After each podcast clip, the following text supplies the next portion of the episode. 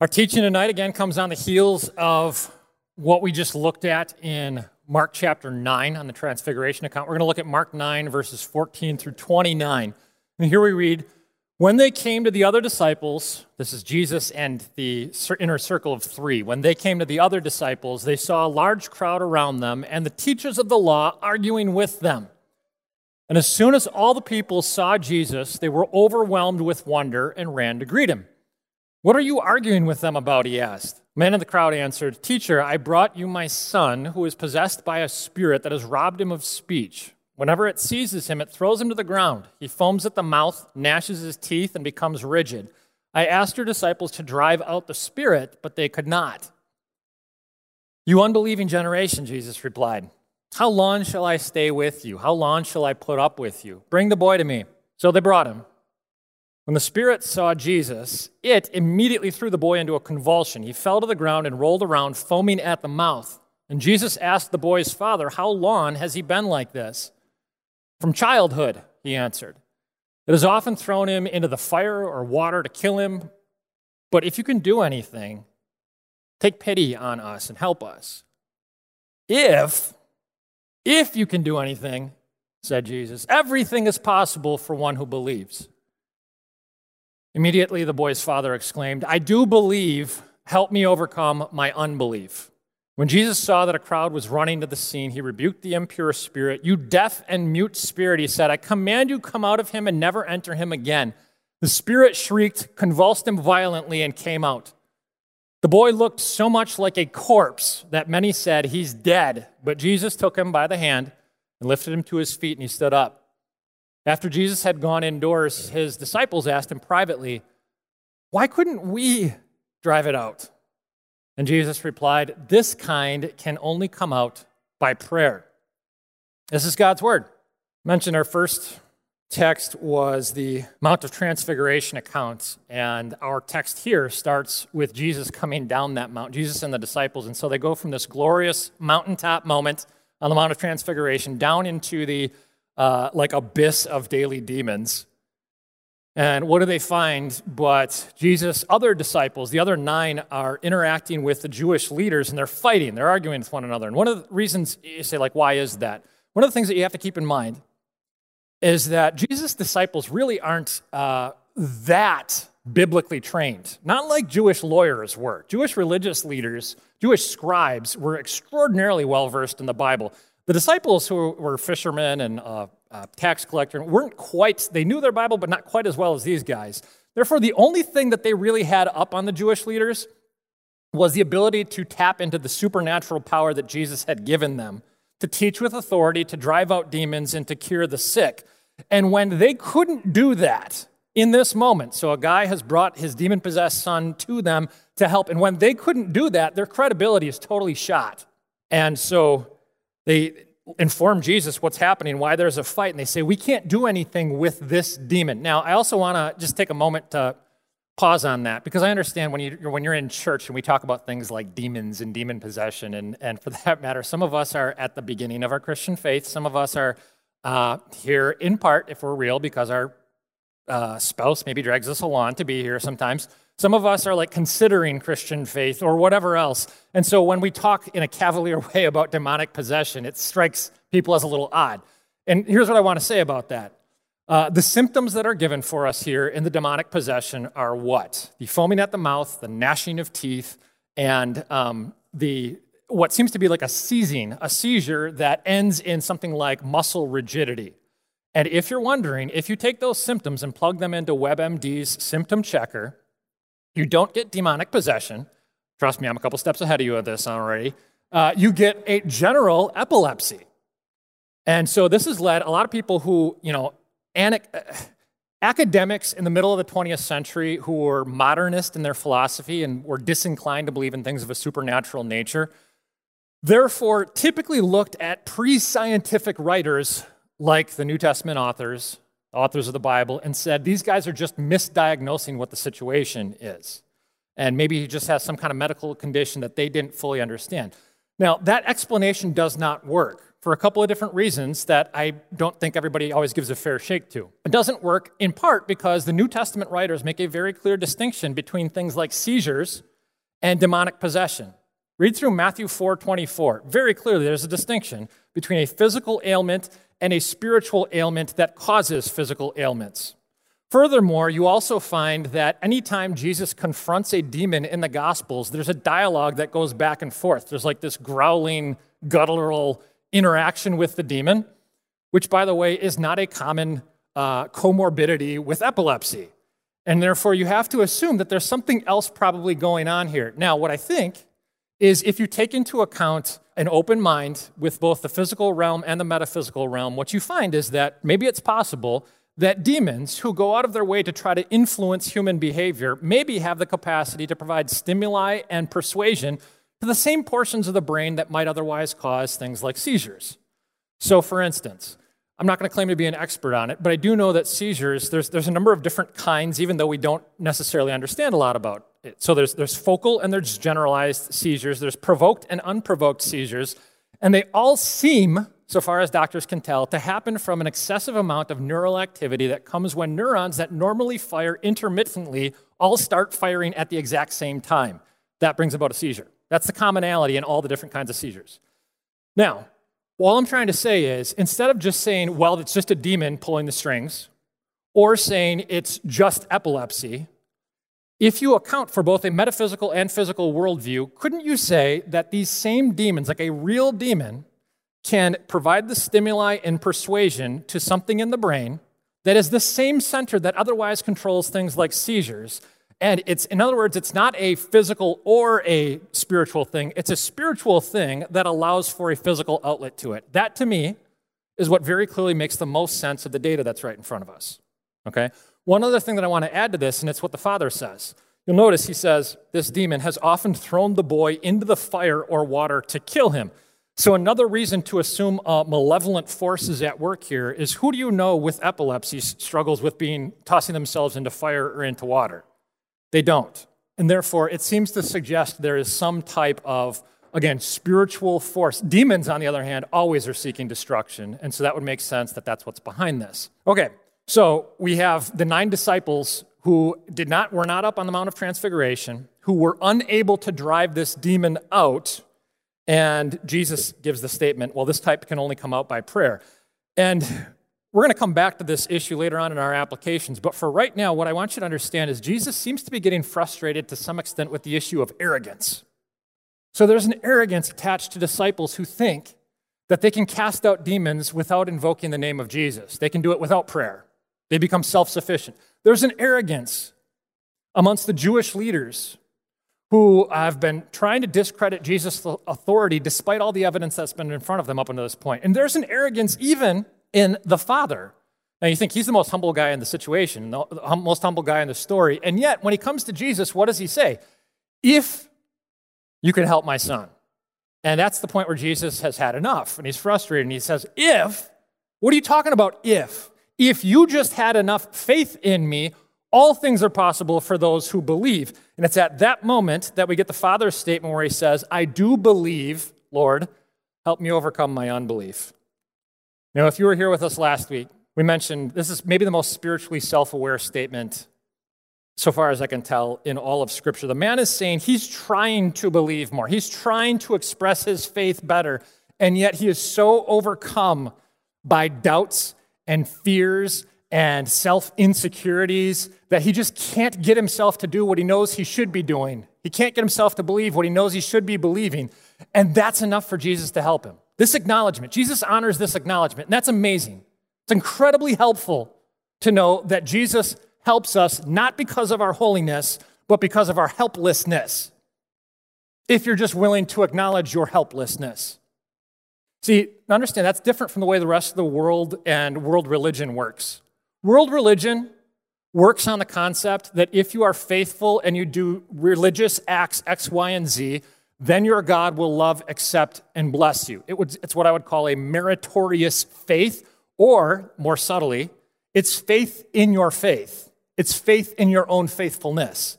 That's not, that's not grace, and that's not the gospel of Jesus Christ. The gospel of Jesus is confidence in blessing because of God's inherent goodness despite even the lack of my own faithfulness. And for the man to say this, for the man to say, I don't deserve your blessing, I've got doubts, I've got weaknesses, I've made a bunch of mistakes, I don't deserve your blessing. But Jesus, you are a God of grace. So help me.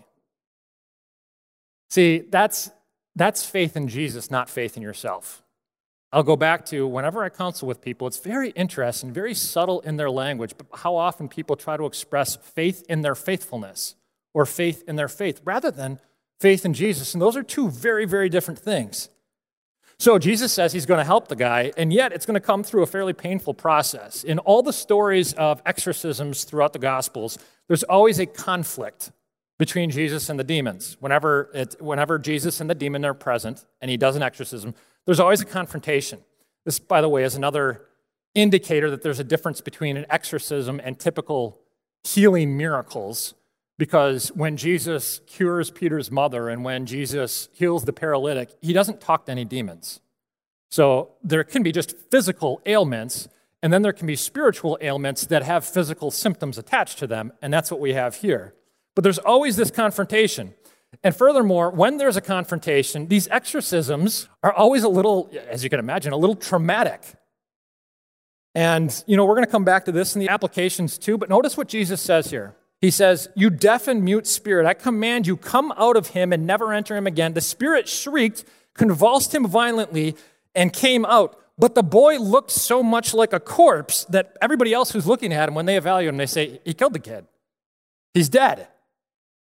That's how traumatic it is. The next verse, the next verse is going to say that Jesus grabs the boy by the hand, he lifts him to his feet, and he's healthy and healed. But for now, what you need to see is in order for the boy to be healed, it has to get worse before it gets better. For Jesus to do surgery in your life, and for Jesus to do some cutting in your life, it has to get bloody, it has to get messy, it has to get worse before it gets better. And people always come to Jesus and say, just take my problems away. And it's like, well, are you willing to go through the procedure? Okay? Brings us to the final point. Jesus has cured the boy. And again, we're going to come back to that a little bit, but now he needs to unpack the miracle. So he takes his disciples, they go inside, and what do the disciples say? But, okay, why weren't we able to do this? And Jesus' response to them is, because this is a kind of demon that can only come out by prayer, which is an amazingly insightful uh, statement. But here's what, what they're saying. Because remember, these guys have driven out demons. And these guys have healed the sick. And Jesus, earlier on in Mark chapter 6, Jesus had commissioned them to go out and do ministry, and they preached with authority, and they healed the sick, and they drove out demons. And so they are absolutely befuddled and taken aback by the fact that they are now completely inept to do anything about the demon that is afflicting this young man. And they say, Why can't we do it? And he says, Because you're too self reliant. The lesson that we learned in that is there is a very, very, very subtle line between confidence in your gifts and confidence in the gifts God gives you. They're the exact same gifts, it's just a difference of perception. Are those your gifts? Are those gifts that God gives you? And the difference you can tell in the attitude in someone's life of how they perceive those things is the difference between arrogance and humility. Exact same gifts. Are they arrogant or are they humble? Determines whether or not they think they're their gifts or gifts that God has graciously bestowed upon them. The quintessential biblical example of this, most of you are familiar with, is Samson. Samson got to a point where he had conditioned himself to believe that his physical strength was simply his gift. Irrespective of what kind of relationship he had with God, he just had this gift. It wasn't a gift that God had given him. And in the end, he ends up humiliating himself because he could not distinguish between a God given gift and just something that he had a right to and deserved. And here again, we have the exact same thing in our lives, if you're a believer, God has gifted you, spiritually gifted you. But your ability to tap into the power of that gift is directly proportionate to understanding whether or not it's a gift from God or just something that you have a right to and ownership of. And recognize your dependence on Him. The illusions of self sufficiency are always going to bring you in, down into humiliation. And the final thing that we hear uh, in this is this is a kind that can only come out by prayer. We'll talk about that a little bit more, but for right now, some of you, some of you follow along in your Bibles, and I guarantee some of your Bibles, somebody's going to ask me this later if I don't say it now.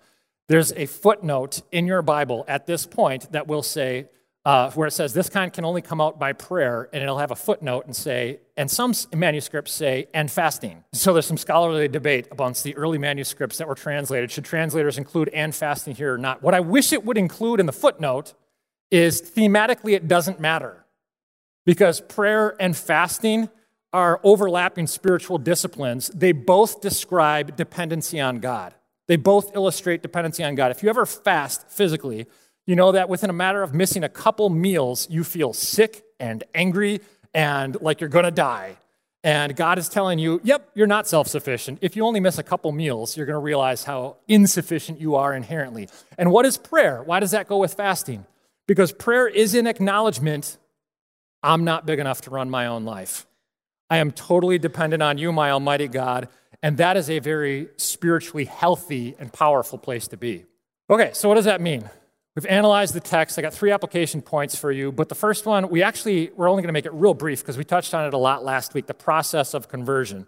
Remember, we said the father here who says, Lord, I do believe, help me overcome my unbelief. We said that's maybe the most spiritually self aware statement one can make. Uh, and we said essentially what he's doing is he's acknowledging Jesus as Lord, and he's simultaneously saying, and yet there are these terribly unconverted chambers that exist in my heart that I still need you to persuade. I still need your spirit to convert. And therefore, what we apply, how we apply this to ourselves is this be honest. Start being more honest. Start being more honest with yourself. Start being more honest with God when you pray to Him. And start being more honest in what you present to the world. We're so conditioned to present the best possible, most filtered version of ourselves to the world that it is essentially just a lie and we start to believe the lies that we tell about ourselves. That's spiritually unhealthy. It leads you into this path of uh, believed self sufficiency. Be honest with God, be honest with yourself, be honest with the world about the mistakes that you've made, about how much help you currently need, and about how much growth you still have yet to do. Don't ever present yourself to the world as a finished product. Too many Christians tried to do that for too long, and it has conditioned a nation of people who think about Christianity in terms of hypocrisy. Do not present yourself to the world as a finished product, but as a saved sinner.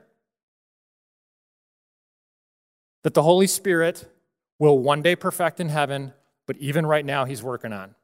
And God will absolutely bring strength to that professed weakness. Okay?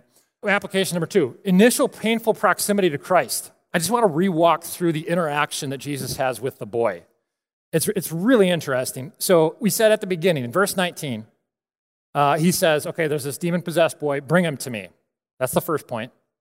And then as he goes on, he interacts with the, the spirit. He has a dialogue with the impure spirit by which he casts the demon out.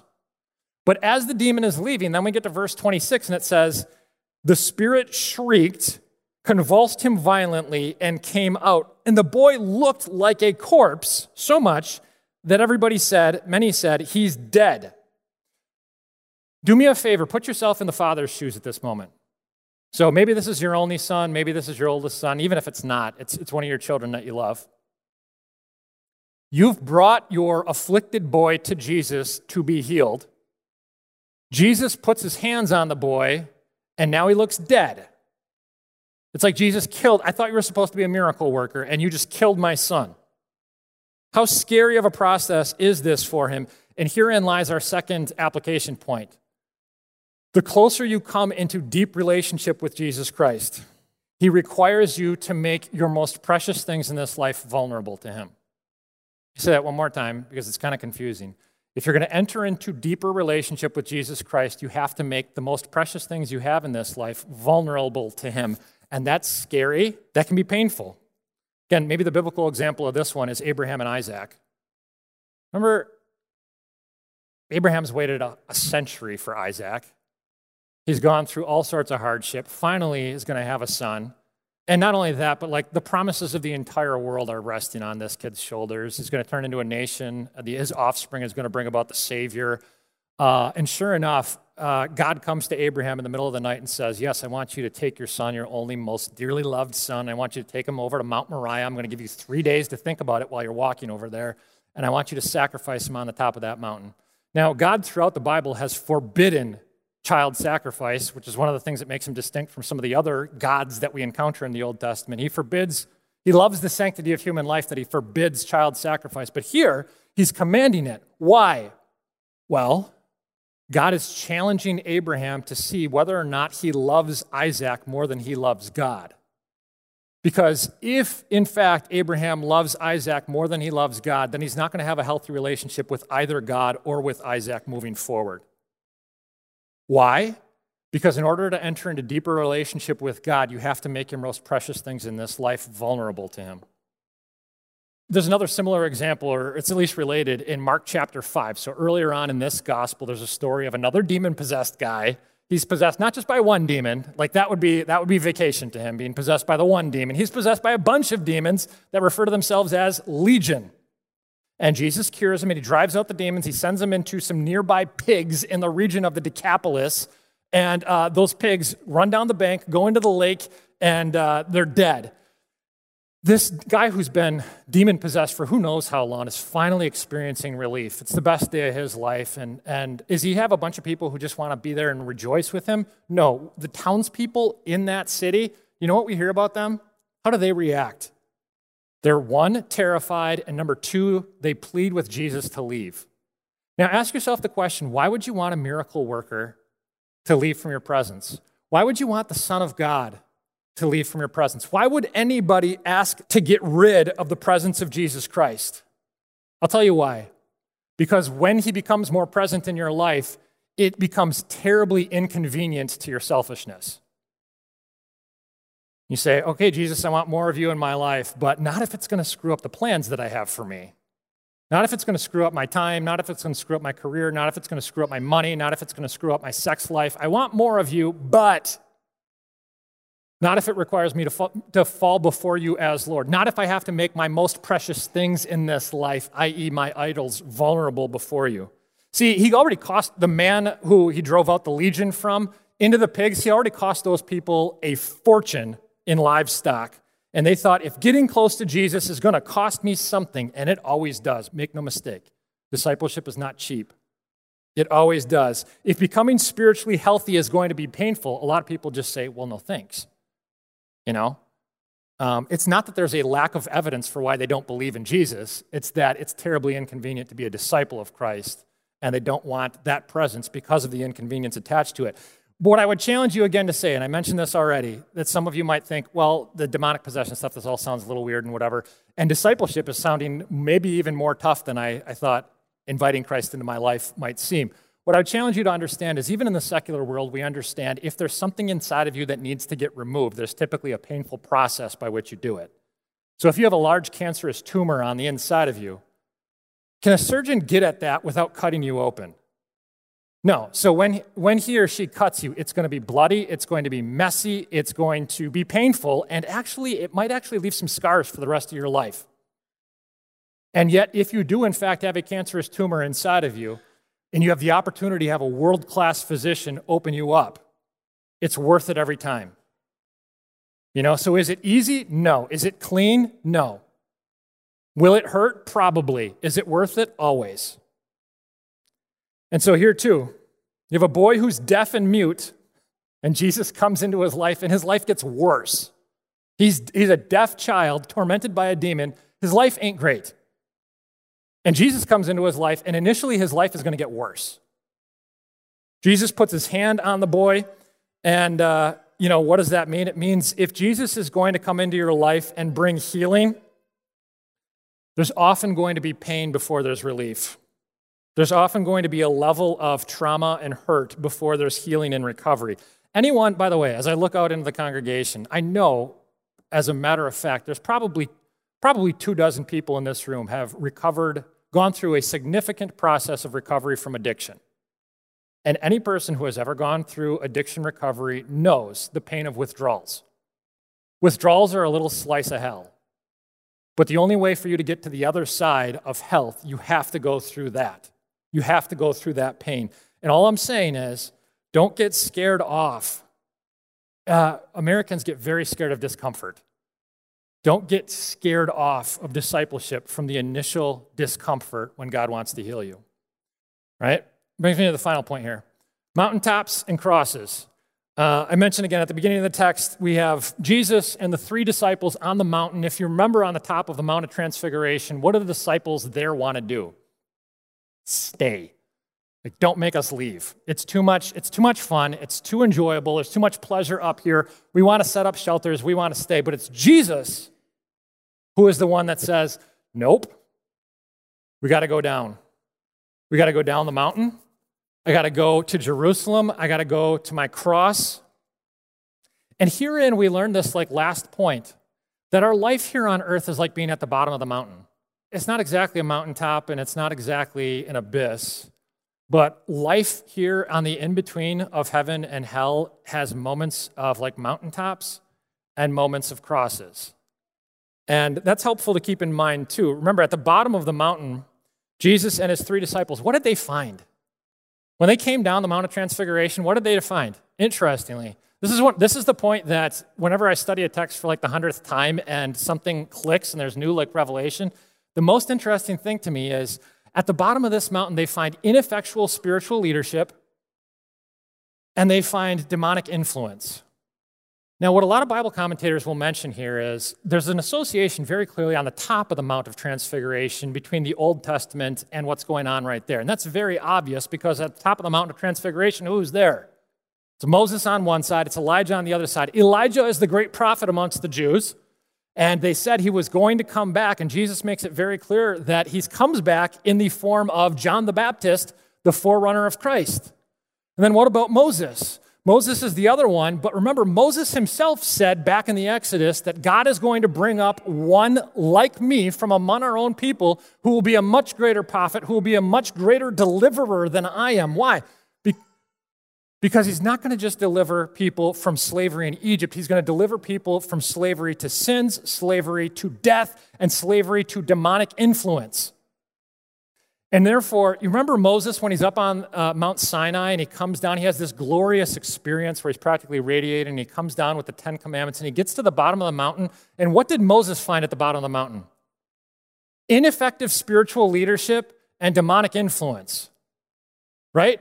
Aaron, the high priest, had taken the people's gold, melted it down, uh, fashioned a golden calf that the people are now dancing around, idols and demons and all that kind of stuff. It's the exact same situation. Exact same setting. Here, what do we find in this? Jesus and his three disciples come down the mountain. At the bottom of the mountain, they find ineffective spiritual leadership. Disciples who can't drive out any demons because they're all so self sufficient. Ineffective spiritual leadership in the Jewish leaders who don't even understand the gospel at all. And demonic influence over creation, demonic influence over the humans that are being hurt by this along the way. So, again, what do we learn in all of this? There's, there's a lot of different things, but God, God is teaching us, at least in part, that in this lifetime, you're in the in between, and therefore you get mountaintop experiences and you get crosses. Those mountaintop experiences are the moments in life where, if you've lived long enough, you've experienced this, where you feel so immersed in the love of God, so affirmed by the love of God, so comforted by the grace of God, that it fuels you and it energizes you to get through life so that you can walk through life and courageously face your crosses and courageously fight off the demons that are constantly lying to you and tormenting you. And you say, okay, well, again, where do I get the energy? I know, so remember what demons do. Demons go back to the Garden of Eden. Satan, in the form of a serpent, doesn't reach out and bite Adam and Eve. Satan, as a serpent, lies to Adam and Eve. And therefore, when Satan comes at you in life, it's probably not going to be in the form of fangs trying to grab hold of you. It's going to be in the form of whispers trying to deceive you. And so, what do you do with the demons that are attacking you in life in that way? I know it's exhausting. I know some of you are exhausting right now. I can honestly tell you, I'm at the point in ministry where not a single day goes by in 365 days in a calendar year. I'm not complaining about this, I'm just stating it as a reality not a single day goes by where a member doesn't reach out to me and say, life is not good because of whatever. And what has happened most of the time is a demon out there has convinced you to hate. To, to hate your work, and to hate your marriage, and to hate your body, and to hate your weaknesses, and to hate those mistakes that you've made in the past that continue to haunt you, and to hate yourself. Where do you get the energy to cast off the demons that are these like mind altering demons? Well, I know where it doesn't come from. It doesn't come from yourself because the nine disciples who were ineffective tried to drive off demons through their own willpower and self sufficiency, and it didn't work. Where does the power come from? How did Jesus say these demons get out? It's by way of prayer. Now, what does prayer mean? The way you get power to dismiss the demons in your life or in the lives of your loved ones is to invoke the name of the one before whom the demons cower. The transfiguration is just a little foretaste of the resurrection. And they both prove that God is powerful enough to help you. But God, by definition of being God, maybe we don't doubt that, but we're, we're more inclined to doubt is does is he incentivized? Does he desire, especially after all I've done to help me? What you need to see then is you need to see the fact that Jesus came down the mountain. He didn't have to. For that matter, he didn't just come down the mountain, he came all the way down from heaven to earth, and he came down all the way from earth through the portal of the cross down into hell. But he did it because he wanted to do it.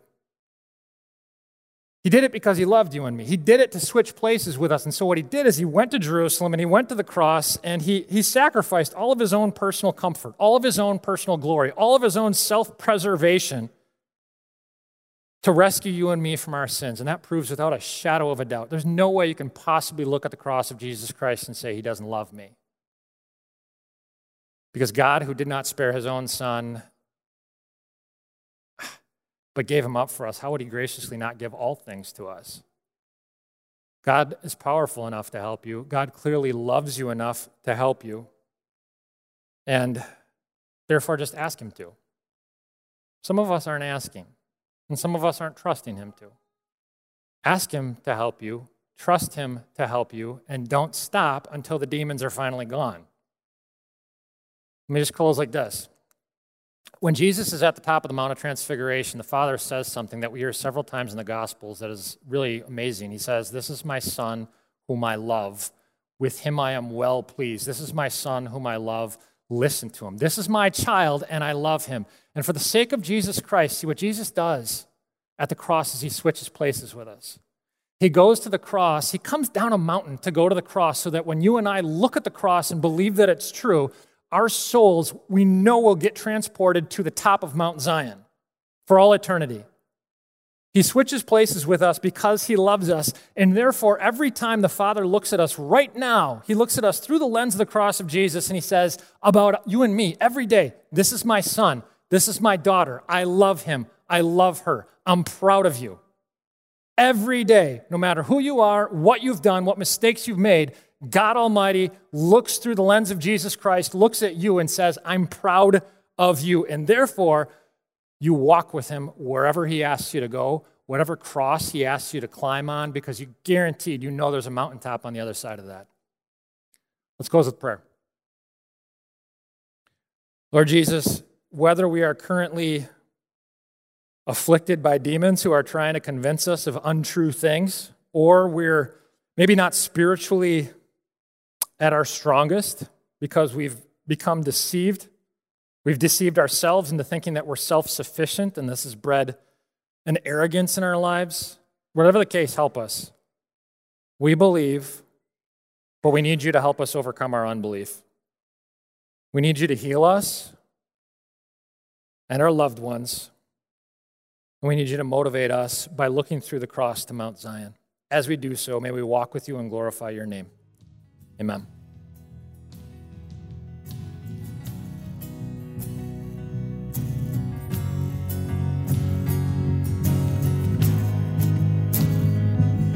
This message was a production of St. Marcus Lutheran Church. For similar content, subscribe on iTunes, Google Play, or our YouTube channel. For more information about how to support our urban gospel ministry in Milwaukee, please visit stmarcus.org.